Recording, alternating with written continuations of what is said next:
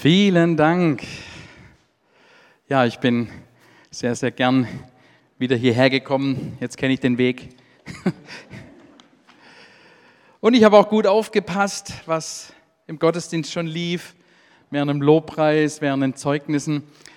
Und ich freue mich, weil ich glaube, dass das Wort, das wir heute uns zusammen anschauen werden, dass es genau diesen Punkt trifft, um den es heute gehen soll. Es hat ein bisschen was mit der Perspektive zu tun, die du in deinem Leben hast.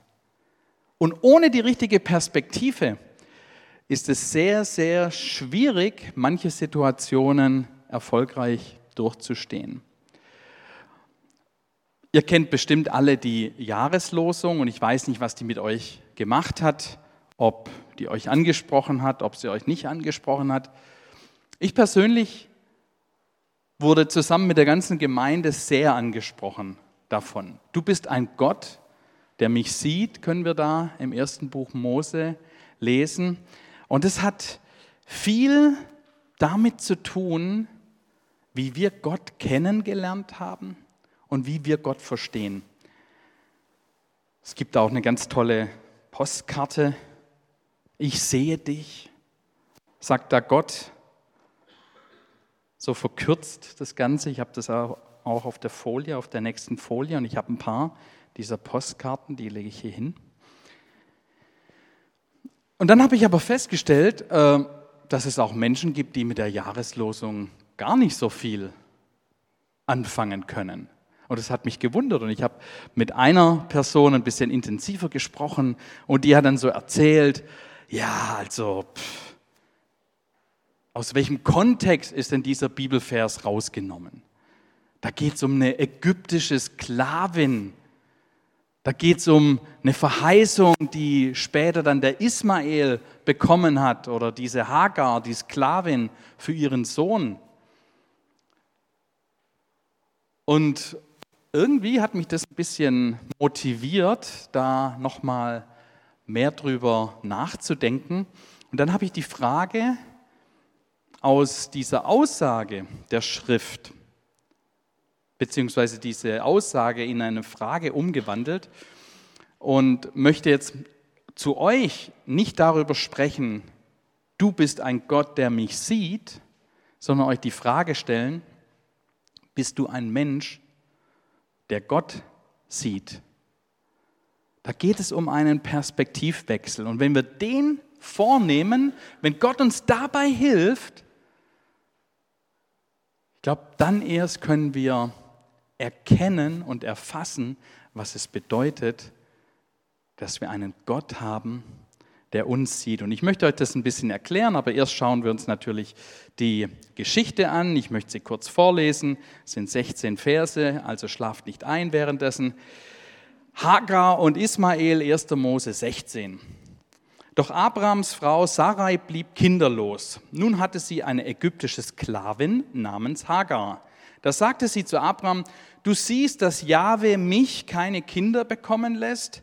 Wenn du dich jedoch mit meiner Sklavin einlässt, komme ich vielleicht durch sie zu einem Kind. Abraham war einverstanden. Da gab Sarai ihm ihre ägyptische Sklavin zur Frau. Abraham lebte damals schon zehn Jahre im Land Kanaan. Er schlief mit Hagar und sie wurde schwanger. Als sie merkte, dass sie schwanger war, begann sie auf ihre Herrin herabzusehen.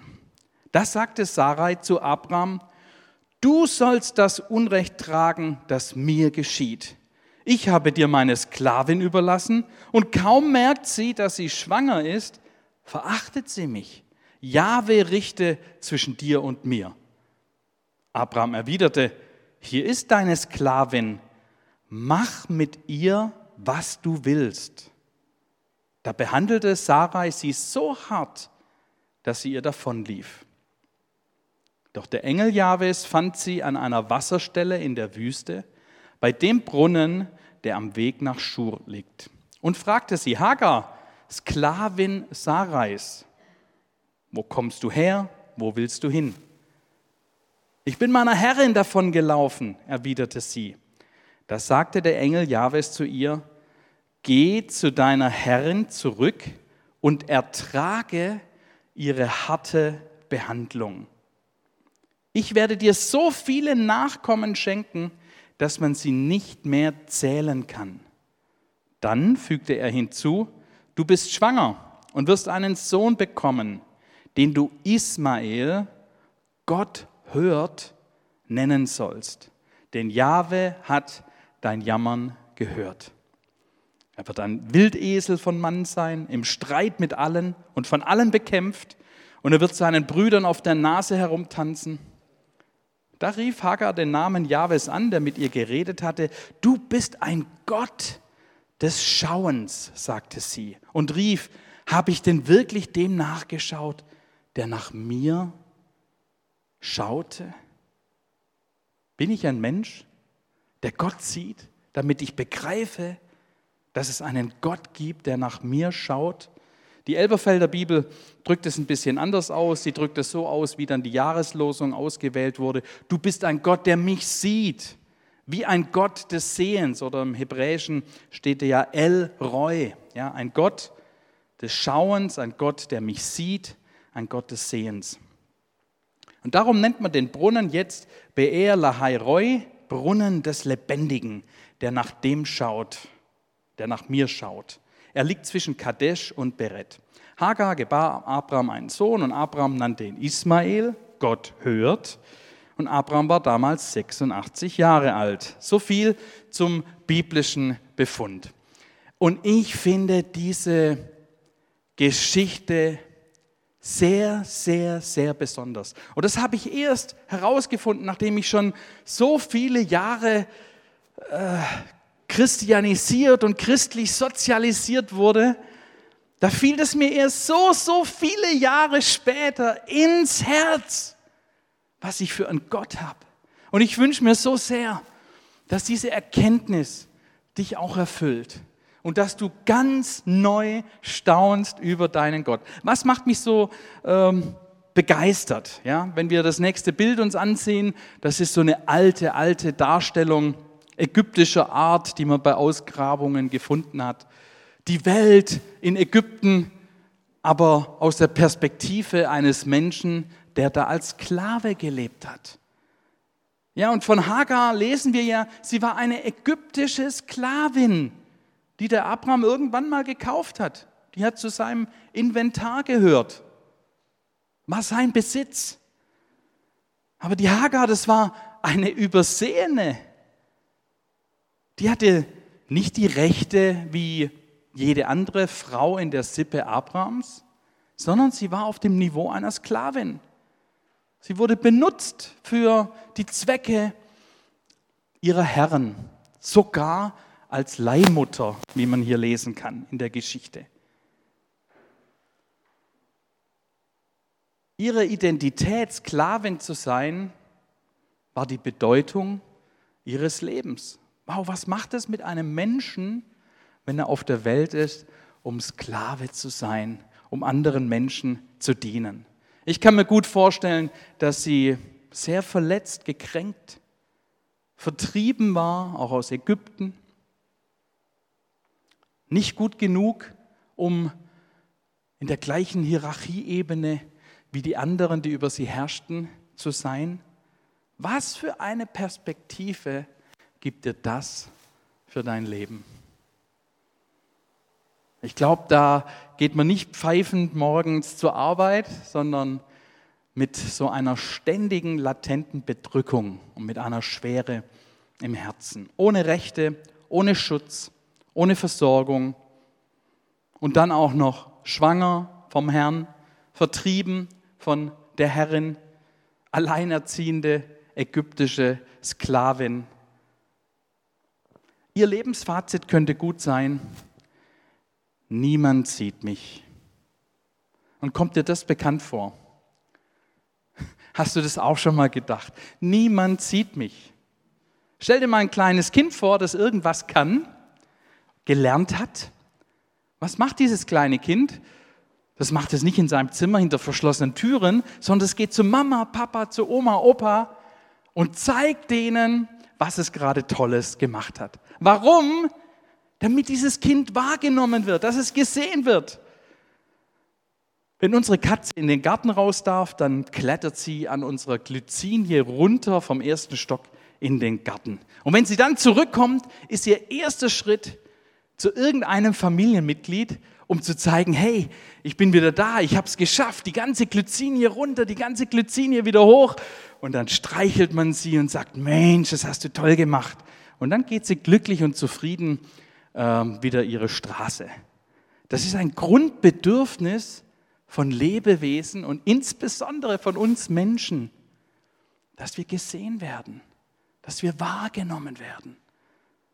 So viel wird inzwischen Wert gelegt auf das Thema Achtsamkeit, dass wir unseren Mitmenschen achtsam begegnen, in Beziehungen achtsam miteinander umgehen, in einer Kirchengemeinde achtsam mit unserem Bruder, mit unserer Schwester umgehen, es ist ein Grundbedürfnis, das jeder von uns in sich trägt.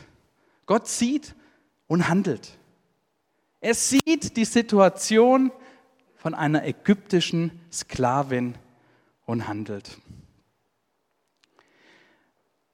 Diese ganz tolle göttliche Begegnung, die Hagar in der größten Krise ihres Lebens hat, hat einen Perspektivwechsel bei ihr ausgelöst. Ihr Leben war danach nicht leichter. Ihr Lebensweg war nicht mit Rosen gekennzeichnet. Der Engel hat zu ihr gesagt, geh zurück zu deiner Herrin und ertrage ihre Behandlung. Aber sie konnte das tun, weil sie eine neue Perspektive hatte. Gott hat ihr gezeigt, hey, ich sehe dich und ich habe einen Plan mit deinem Leben. Ich habe eine Berufung auf dein Leben gelegt auf das Leben deines Sohnes. Und du sollst diesem Sohn sogar einen Namen geben, der dich immer und immer wieder daran erinnert, dass ich nicht nur ein Gott bin, der sieht, sondern auch ein Gott, der hört. Nenne ihn Ismael, damit du immer daran erinnert wirst, Gott hört. Und die Lebenssituation war nicht einfacher, weil der Sarai hat es immer noch total gestunken, dass Hagar jetzt auf einmal einen ganz neuen Wert und eine Würde bekommen hat. Jetzt hat sie in ihrem Bauch das Kind ihres Herrn ausgetragen. Wow. Und sie hat viel Schlimmes erleiden müssen, aber sie hat es ertragen können, weil sie eine neue Perspektive bekommen hat. In unserem Leben ist es übrigens oftmals auch so. Da geht es uns nicht anders wie unserem Herrn Jesus, dem wir nachfolgen. Er hatte eine Perspektive für sein Leben und er hat so viel Zeit mit seinem Vater verbracht, damit sein Vater ihm ganz klar erklären konnte, was sein Weg wäre. Und selbst in den schlimmsten Zeiten, nachdem er oftmals seinen Freunden, seinen Jüngern angekündigt hat, wie seine Perspektive aussieht, dass er leiden werden muss. Und einmal dann sogar im Garten Gethsemane vor seiner Verhaftung gebetet hat, Herr, Vater, wenn es irgendwie möglich ist, dann lass diesen Kelch an mir vorüberziehen. Aber nicht mein Wille soll geschehen, dein Wille soll geschehen. Und so geht es dir und mir auch oftmals, wenn wir die richtige Perspektive haben. Da kommt Krankheit in dein Leben, da kommt Verfolgung, da kommen ungerechte Dinge in dein Leben. Da hast du vielleicht total geniale Ideen, ein tolles Geschäftsmodell und viele andere werden zu Millionären damit. Und du, obwohl du Jahr für Jahr Gott treu bist, du erlebst keinen Durchbruch in der Situation. Mensch, da kann man wirklich verzweifeln. Ja, wenn man nicht die Perspektive Gottes hat. Wenn man nur für die paar Jahre hier auf der Erde lebt, dann kann dich das zerbrechen und zerstören. Wenn Krankheit in dein Leben kommt und du betest so oft und Mensch, du hörst hier in den Zeugnissen, wer geheilt wurde und warum ich nicht? Warum muss ich diese Behandlung mitmachen? Warum ist meine Lebensprognose von den Ärzten keine so gute. Mit der richtigen Perspektive sagst du dir, Gott, du kannst mich heilen oder ich kann jetzt mit dir zusammen durch diese schwere Zeit gehen. Aber ich lebe nicht wegen diesen paar Jahren hier. Ich lebe nicht ewig in diesem vergänglichen Körper, der krank werden kann, sondern ich werde einen neuen Körper bekommen. Da wird keine Krankheit, keine Träne mehr sein bei dir in der Ewigkeit. Und wenn ich diese Perspektive habe, dann spüre ich auf einmal, wie der Geist Gottes mich ergreift, wie er mich erfüllt und wie ich mit seiner Hilfe durch diese Situationen durchgehen kann. Wie eine Hagar umkehren kann und zurückgeht in die Situation, die sie davor zerstört hat, aber mit einer neuen Perspektive ausgerichtet und am Leben erhalten hat. Und ich glaube, Gott wünscht sich so sehr von dir und von mir, dass wir nicht schlapp machen, sondern dass wir in unserer Situation, in der wir gerade sind, das ist bei jedem ganz individuell, ganz anders, aber dass wir in dieser Situation erkennen, wir haben einen Gott, der uns sieht, der uns hört. Schauen wir uns mal die nächste Folie an. Da ist es ein bisschen aufgegliedert, wie das damals in Ägypten zuging. Und man kann auch sehr viel ableiten für die Antike. Da gibt es eben den Pharao und die königliche Familie, das ist die Spitze des Eisberges, die kannst du nicht toppen. Ja? Und dann gibt es ähm, die Oberschicht. Das sind Leute, die dort in der Wirtschaft, in der Religion hohe Ämter bekleiden. Dann gibt es eine ganz dünne Mittelschicht, das sieht man jetzt an dieser Tabelle nicht so sehr oder an diesem Schaubild nicht so gut weil ähm, der Text eben noch reinpassen musste. Aber diese Mittelschicht, das waren dann eben Schreiber, Ärzte, Baumeister bis hin zu den Handwerkern. Und eine riesige, eine riesige Unterschicht. Und unter der Unterschicht kamen dann noch die Bauern, die ungelernten Arbeiter und unter denen dann noch die Sklaven. Jeder Staat in der damaligen Zeit war der größte ähm, Inhaber von ganzen Armeen von Sklaven. Das war ein Produktionsgut, das äh, gehörte zum Umlaufvermögen einer Firma oder einer Unternehmung. Und die Staaten, also die Königshäuser, die hatten am meisten Sklaven. Und da hat sich keiner groß einen Kopf gemacht. Im zweiten Jahrtausend vor Christus haben die Menschen nach diesem System gelebt. Und da ging die Bibel los in dieser Zeit, ja, in diesem Umfeld, mit diesem Wissen der Menschen vom Leben,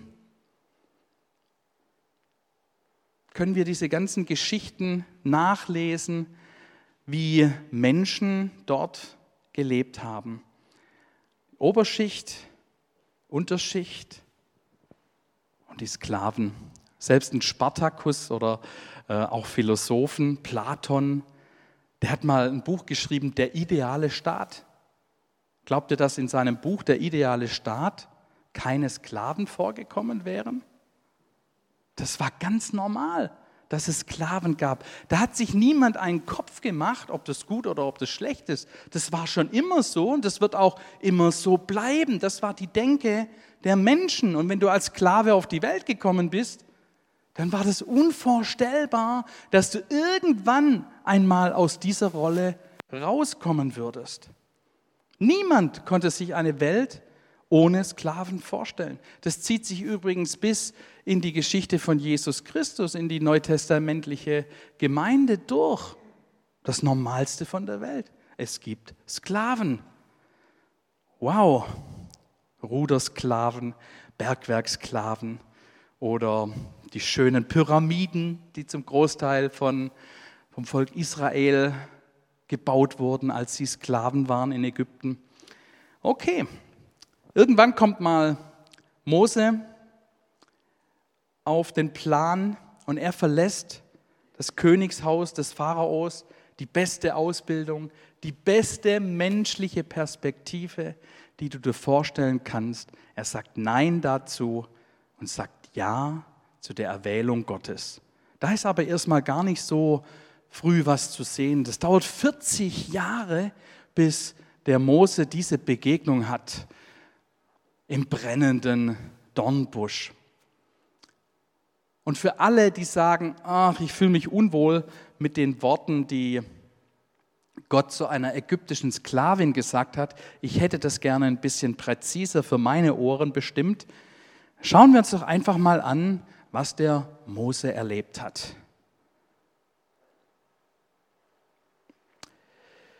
Gott kommt, er sieht, er hört und er weiß. Das können wir lesen in 2. Mose 3, Vers 7 und 8. Und der Herr sprach, ich habe das Elend meines Volkes in Ägypten sehr wohl gesehen. Und ich habe ihr Geschrei gehört über die, welche sie antreiben. Ja, ich kenne ihre Schmerzen und ich bin herabgekommen, um sie zu erretten aus der Hand der Ägypter und sie aus diesem Land zu führen in ein gutes und weites Land, in ein Land, in dem Milch und Honig fließt. Gott erzählt hier von einer neuen Perspektive. Ist nicht schlecht, oder? In ein Land führen, in dem Milch und Honig fließt. Jetzt übersetzt das mal auf deine persönliche Situation. Was wäre für dich ein Land, in dem Milch und Honig fließt? Stell dir das mal kurz vor. Wenn du jetzt gerade in dieses Land unterwegs bist, dann macht es was mit dir. Das ist ein Riesenunterschied, ob du in deinem Loch hockst, Krankheit, Schulden, äh, ich weiß nicht was, dich bedrückt, Verleumdung oder sonst irgendetwas. Wenn du in diesem Loch sitzt und bekommst eine neue Perspektive, kann Gott dich wieder in Bewegung setzen. Und dann sagst du dir, okay, ich erleide jetzt gerade schlimme Dinge, aber ich habe ein Ziel vor Augen. Dieses Ziel lohnt sich, verfolgt zu werden. Und was mich an dieser Geschichte so gepackt hat, was hier in dieser Bibelstelle auch nochmal so wunderbar zum Ausdruck kommt, etwas, was sich kein Mensch ausdenken konnte, das ist ein Riesenunterschied. Ich hoffe so sehr, dass ihr das, dass ihr das ergreifen könnt. Ja, Menschen haben sich ja viele Götter ausgedacht, viele Religionen zusammengebastelt. Aber mit einem Denken der, als Mensch in der damaligen Zeit wärst du niemals auf die Idee gekommen, dass die Sklaven irgendwas wert sind. Und deshalb siehst du auch in, in solchen Religionen, da gibt es Tempelprostitution, da gibt es Sklaven, die in diesen menschlich zusammengeschusterten Religionsgebäuden irgendwo ihr Dasein fristen. Und bei Gott gibt es das nicht. Das ist eine absolut einzigartige Geschichte und das ist mir so äh, bewusst geworden. Gott kommt zu den Sklaven, das waren nämlich die Hebräer Fronarbeiter. Und er sagt, ich habe euch gesehen. Ich habe euch gehört. Und ich kenne euch. Ich kenne eure Situation. So kann sich nur der wahre Gott offenbaren. Und das ist etwas, was es noch nie gegeben hat und die Einzigartigkeit unseres Gottes auch zum Ausdruck bringt. Ja, diese Sklavenkarawane, die man da sieht, ist einfach nochmal ein Beispiel dafür gewesen, dass es das Normalste von der Welt ist, so wie wir auch die Josefsgeschichte äh, kennengelernt haben, die ja der Vorläufer von der Situation des Volkes Israel in Ägypten war. Okay, halten wir das nochmal fest.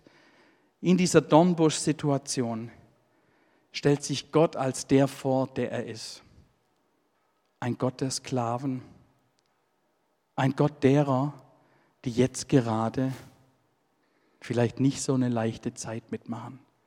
Und dieser Gott, der sagt dir, mir ist es nicht egal, wie es dir geht. Ich schaue da nicht weg.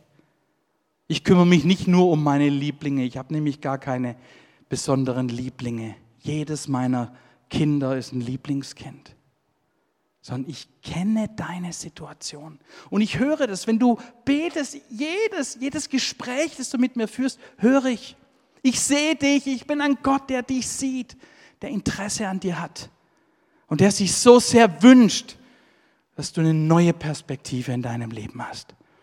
Eine Perspektive, die dir zeigt, ich bin nicht allein. Ich werde wahrgenommen. Vielleicht sieht es nicht mein Chef, meine Kollegen, vielleicht sieht es nicht mein Ehepartner, meine Kinder, vielleicht sehen es nicht meine Nachbarn, vielleicht sieht es nicht die Person, die neben mir in der Gemeinde sitzt.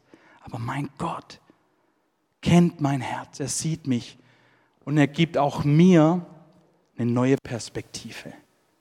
Das ist nicht der Dauerzustand. Und spätestens, wenn Jesus wiederkommt, spätestens, wenn du zu ihm gehen wirst, wirst du sehen, was du geglaubt hast.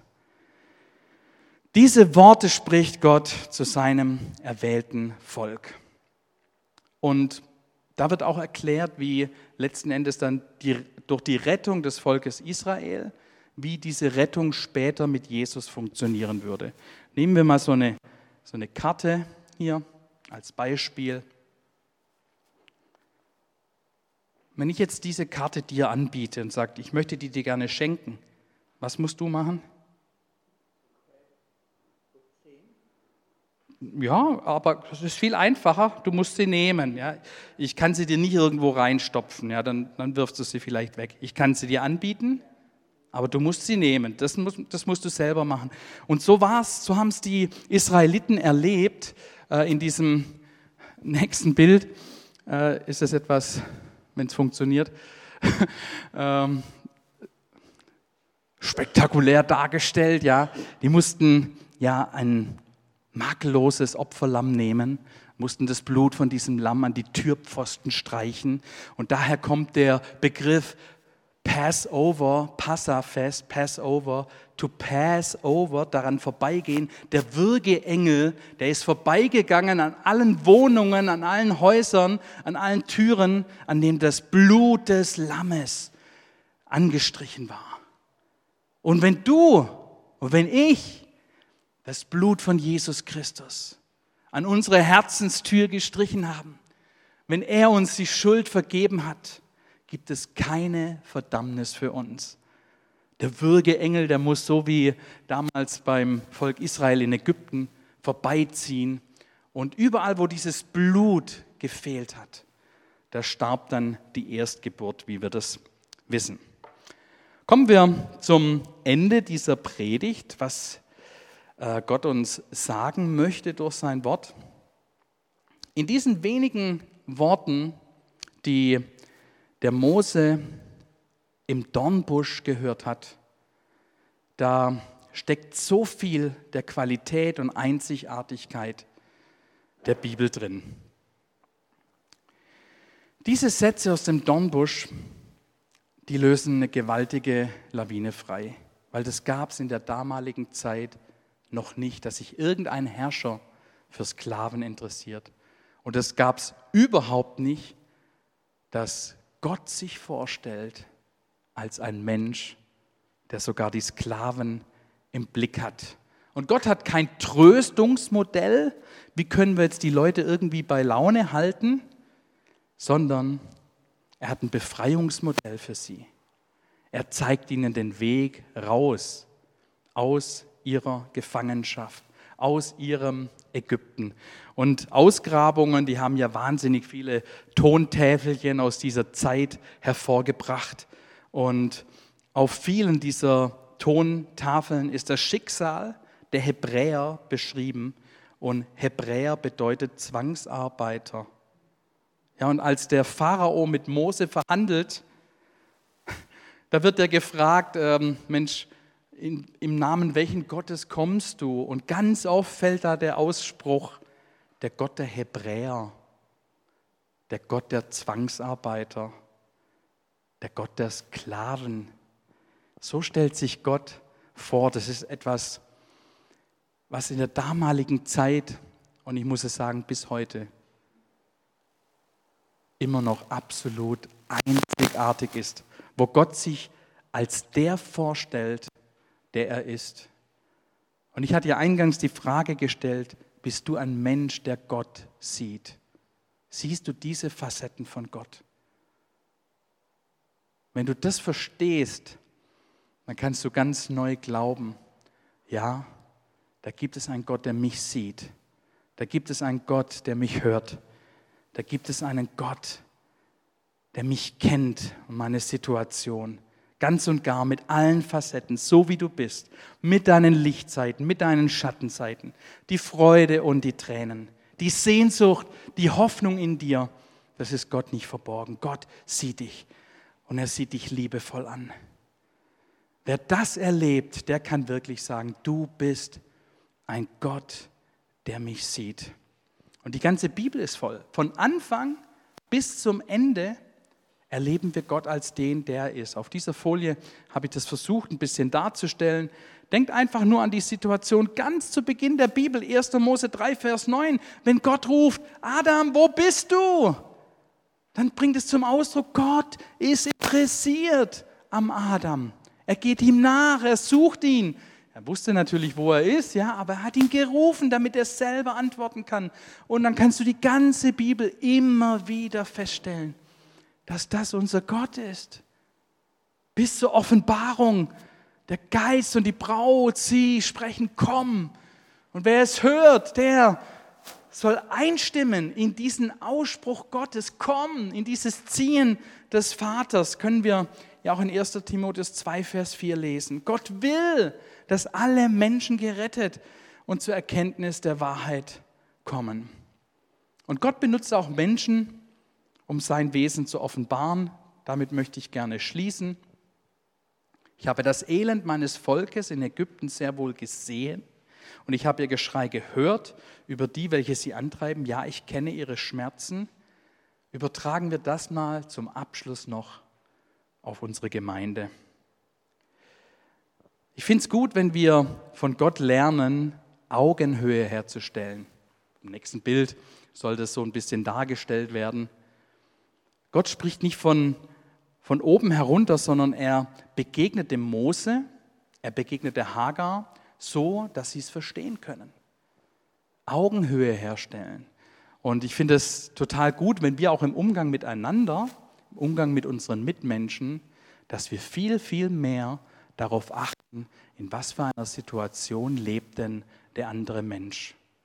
Dass wir viel mehr hinhören, was die Menschen um uns herum erzählen, dass wir unsere Augen aufmachen und auch wirklich sehen, wie geht es dem anderen, dass da eine Wahrnehmung stattfindet, dass wir den anderen und seine Situation kennen können, dass unser Herz bewegt wird und dass wir dazu beitragen, dass unser Bruder, unsere Schwester, aber auch die Menschen, die Gott der Gemeinde noch hinzufügen will, dass wir sie begleiten auf diesem Weg in ihr Land, in dem Milch und Honig fließt.